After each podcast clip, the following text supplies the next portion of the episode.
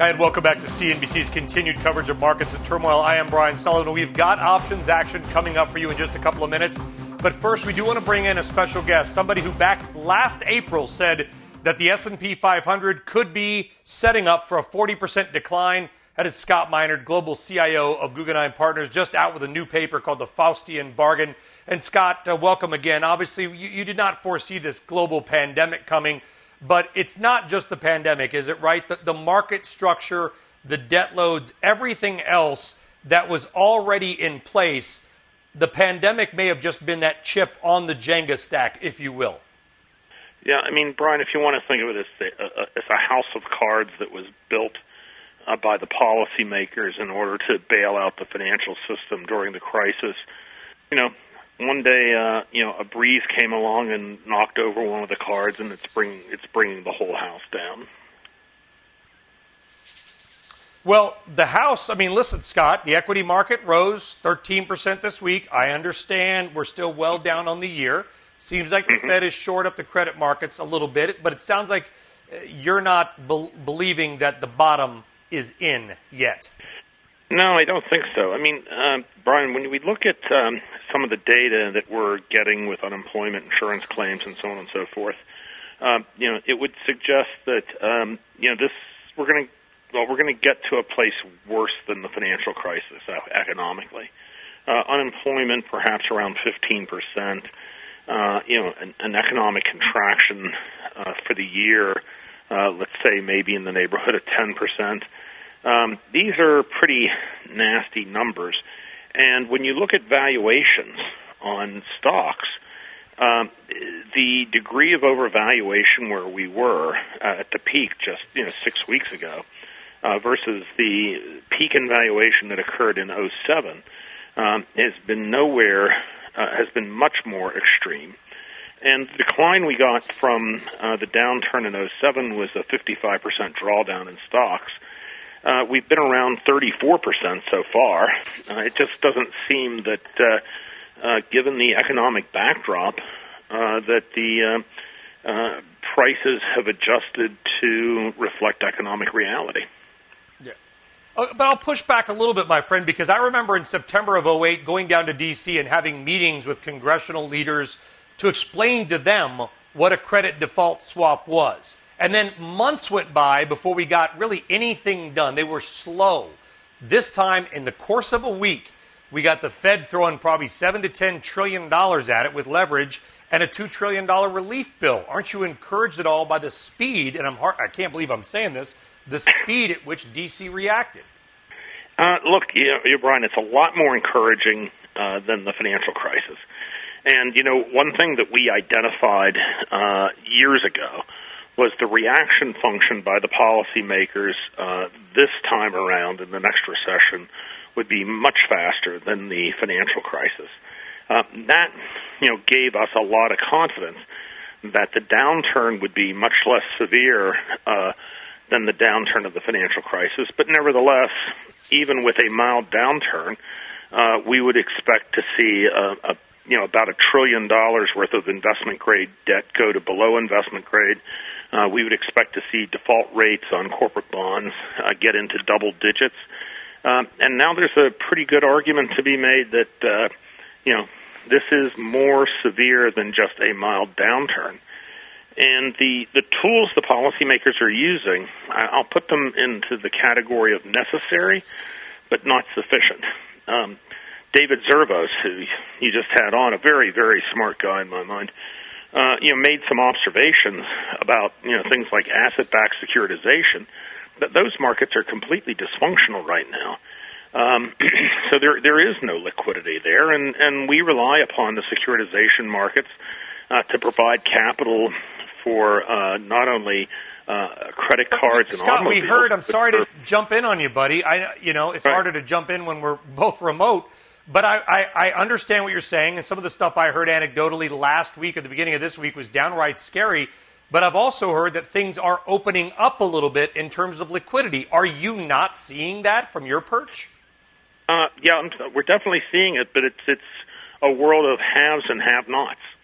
Uh, the have-nots are in the high-yield bond market. The haves are in the investment-grade bond market. Um, you know, okay, we've got we've got that propped up, but the um, you know the bond markets in the United States are a lot bigger and broader than corporate bonds, and a large swath of uh, of the bond market is still not propped up, and uh, you know it's going to take a, a massively, I think, a, a massively larger set of programs uh, to address all of these pockets of illiquidity uh, in order to yeah. get everything to stabilize. Uh, uh you put out a paper. I'm going to read it, and you'll forgive me. I got to look at my screen. I'm just kind of flying blind here. Uh, this is part of the paper you put out. I believe is up on CNBC.com as well. The total debt of U.S. non-financial businesses has grown by about six trillion since 2007, while cash on hand has only grown by 1.7 trillion. A big driver of that debt growth has been buying back stock. How angry or annoyed should the investing and American public be by that statistic? Uh, Brian, you know, first off, um, let's turn to the policymakers. Um, the policymakers in Washington ran policy to encourage this behavior from corporate America, and uh, you know, as a way to successfully drive up the, the market prices. Uh, the disturbing part is when you start to see whole industries like airlines who bought $45 trillion of stock back, uh, or sorry, um, 45 billion of dollars of stock back over the last decade, and now they want a $50 billion bailout program. Uh, I, I think there's going to be a popular backlash against this. And as the programs uh, potentially have to expand, to bail out, uh, you know, the hotels and uh, the car rental companies and the energy companies and the whole bit. Uh, I think that uh, Main Street and Middle America is going to look at it and say, yeah. once again, Washington's saving the fat cat and not caring about us. Because because the bottom line is you can't blame anybody for what's happening with the pandemic, but we can go back and say we should never have built up trillions, tens of trillions in debt. Is that short that's or minored? Yeah, that's right. And by the way, Brian, that, you know I've been I've been out there lecturing on this for uh, umpteen years now that this would ultimately be the crisis yeah. we would face. And yeah. And uh, as we used to say back in the mountains where I grew up, the chickens are coming home to roost. Scott Minerd, Guggenheim, uh, pieces up uh, on your website and CNBC.com as well. I urge everybody to check it out. You have a great weekend, my friend. Stay safe and healthy. We'll talk soon. Thank you, Brian. All right, we're going to take a short break here. After that, we've got options action coming up with Mike and Tony and the gang. So sit tight. Options action up next.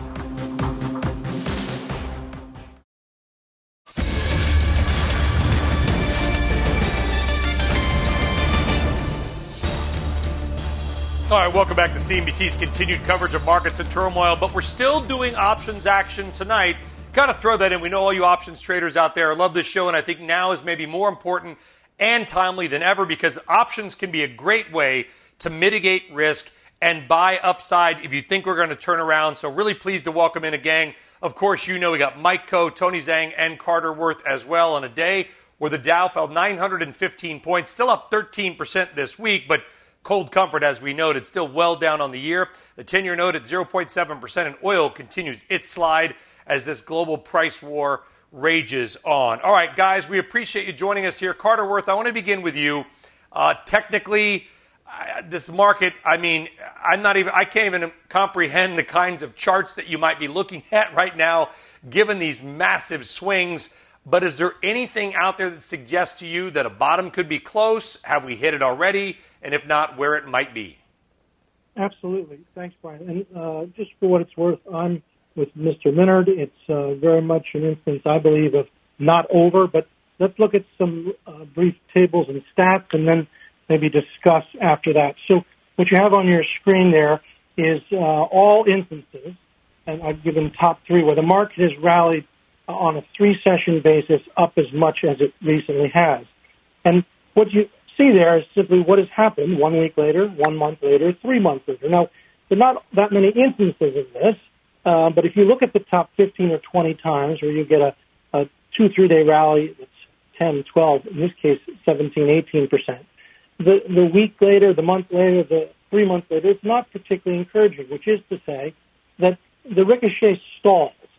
And if you look at some of the great periods in 73, 74 bear market, which is a 48 percenter, uh, if you look at the 2000, 2000, um, bear market or the 07, 09 bear market, all 50 percenters, there were multiple instances where you have these 20 percent plus minus rallies, only to give it all back.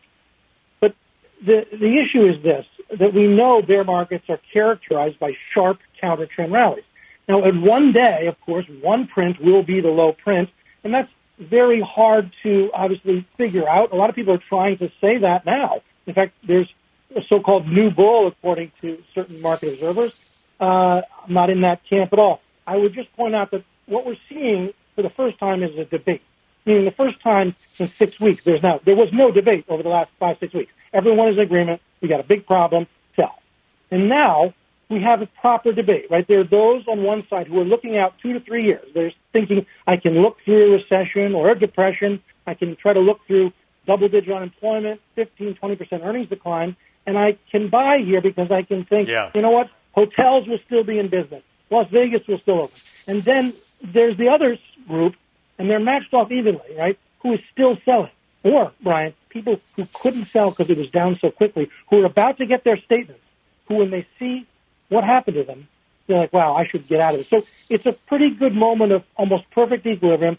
But bottoms, and I'll end here, bottoms are really in principle something that's developmental, incremental, sequential, not really something that's impulsive, uh, impetuous, and rash. Yeah. And as of now, this huge ricochet is those things, by my word, impetuous, rash. Good, pra- good practical advice, Carter Worth. Uh, Mike, what'd you make of the week?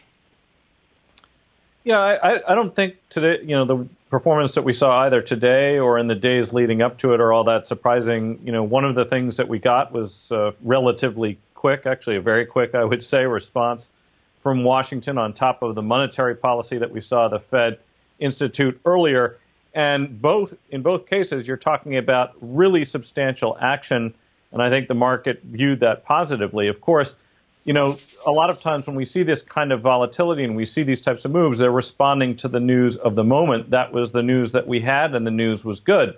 Of course, we still have the possibility that there's going to be some additional information coming down the pike. Uh, obviously, there is limited cash balances available for businesses that are in significant distress. Aid from Washington is one thing, but really it's going to take investors a little bit of time to digest just how large the implications are. And for some industries, they're substantial, and there isn't necessarily a recovery uh, in immediate view. And I think examples of that include the energy sector. And one final point I would put on it okay. is that you know we have some names that have not really been hit that hard when you take basically the move of the market overall into consideration. And I look at things like semiconductors, which are basically where they were six months ago. Obviously, we've seen a lot of bad news since that time, and I don't really think that all of it has been priced into some of those stocks yet. Yeah, and Tony, you know, people listen to this network, especially in a time like this, and they hear people say stocks are likely to be higher in three months. And there's others like Scott Minerd who think stocks could continue to go down in the near term. How do we use options as a good hedging strategy or even its own investing strategy in such a time of uncertainty? Yeah, so that's the question that we've been asked the most this week is have we bottomed and what should we look at in terms of positioning going forward? Now, I think the road to recovery is really the unknown at this point. You know, we have a lot of knowns that I think will stem some of the sell off that we're currently seeing. But the unknowns that we're going to see, whether it's economic data, whether it's the earnings season, that stuff is going to trickle in. And I don't see any of that type of data causing the type of panic sell off that we're still going to be seeing. And liquidity is still a major issue. So from my perspective, as long as the S&P 500 is currently still above 235, I'm in more of a neutral view on the markets, and I think that there's still room to the upside to about 273 on the S&P 500 to grind our way up to that price. And the consensus right now is still looking at a recovery somewhere in Q3 and Q4, and that's really where I see some of the downside risks to that type of consensus as we potentially might stumble on our way there, whether it's here in the US or globally. So I'm inclined to buy some myself some protection using put options going out to the end of Q3. Yeah because that's when we're looking at the recovery. And if we look at implied volatility, September quarterly options are actually quite reasonably priced at 35% implied volatility versus the April options on the front front month weeklies are trading at double that, 71%. So the trade I'm looking to do here is actually a calendar spread. I'm buying the September quarterly options 255 puts for about, about $26.10. I'm selling the April 3rd weeklies against that to 255 puts, collecting $9.60 net net, paying only $16.50 to buy myself protection to the to all the way out to Q3. And I'm selling the April at the money puts because I, I'm expecting that this market will grind a little higher. I'm looking for those puts to expire mm-hmm. worthless. I'm collecting more than a third of the premium of these September puts. So I'm really being I'm able to collect a decent amount of, of premium. And what I'm looking to do is as the markets grind higher, I'm going to continue selling puts and hopefully buy myself some protection out to September without paying a whole lot of premium here. Okay, so Mike, two things. I want you to comment on Tony's trade, but I want to. I want. I'm going to date myself a little bit because I was broadcasting doing this in 2001. I was doing it in 2007, 2008, and I and tell me if you agree with this. When so many people keep asking, "Was that or is this the bottom?" That generally means it wasn't. Would you agree with that? And then comment on Tony's trade. It's a great comment, and uh, that's exactly right, actually, because Think about what that question means. Every single time somebody is asking you, is this the bottom? Is this my buying opportunity? That means that people are still thinking that they should be looking for opportunities to buy stocks. Um, and when you have that situation, you haven't had what we re- frequently refer to as capitulation. And so I haven't seen capitulation. You know, that's usually when marked on an intraday basis when you see those big outside reversal type moves where you see a big flush and then all of a sudden the last of the sellers is washed out and there's nothing left but buyers, maybe only a handful, but that can be enough. So I agree for sure that when people are asking, should I buy now? Should I buy now? Um, usually the answer to that question is probably not. Uh, with respect to the trade, uh, I do like calendar spreads a lot, and I do like the fact that it's selling near dated implied volatility, which is very high. The caution that I would put for people is that when you have these types of trades on, it isn't a hedge, a meaningful hedge, if we see a big downside flush at this point. It's really a way to own longer term protection and try to sell the overpriced near dated protection against it. Uh, sometimes I like diagonals better because if you get a big move in your chosen direction with a calendar spread, sometimes if it goes too far, too fast, you actually don't end up making any money or can even lose some. With diagonals, you can sometimes ensure that you take advantage of the dynamic but don't get a situation where if it moves too far or too fast, you end up being a loser. Uh, and that's a tough place to be when you get the direction right, but the trade is wrong. Yeah, certainly is. Mike Khouw. Mike, I appreciate the compliment. Thank you very much. All right, we're not done in options action. After the break, if you own Apple, like so many of you probably do, and you've been frustrated with the move down, it's caught up in the selling, can you use options to protect your Apple investment and maybe probably still a profit you've had long term? We'll tell you how to do just that coming up next, right here on Options Action. Stick around. All right, welcome back to Options Action. Of course, Apple, pretty much the world's most widely owned stock, has got caught up in the market selling. It is down big in the year 2020. So, for all of you out there that either own it or maybe are thinking about owning it, let's talk about it. Mike Khouw., is there some kind of option strategy for people who want to protect what has largely probably still been a money making investment? Yeah, I mean, for most people, it's going to be obviously Apple has fallen pretty sharply uh, since its peak. and we saw in February the market's all-time high, I mean, the thing was close to 330 bucks or thereabouts, and I think today we're somewhere between 250 and 60. So that's a that is certainly a decline. But as the stock has declined, options premiums have certainly increased. Here are two things I would ask people to keep in mind. So the first is because Apple has an exceptionally strong balance sheet, when we think about businesses that are at risk, this is not one of them.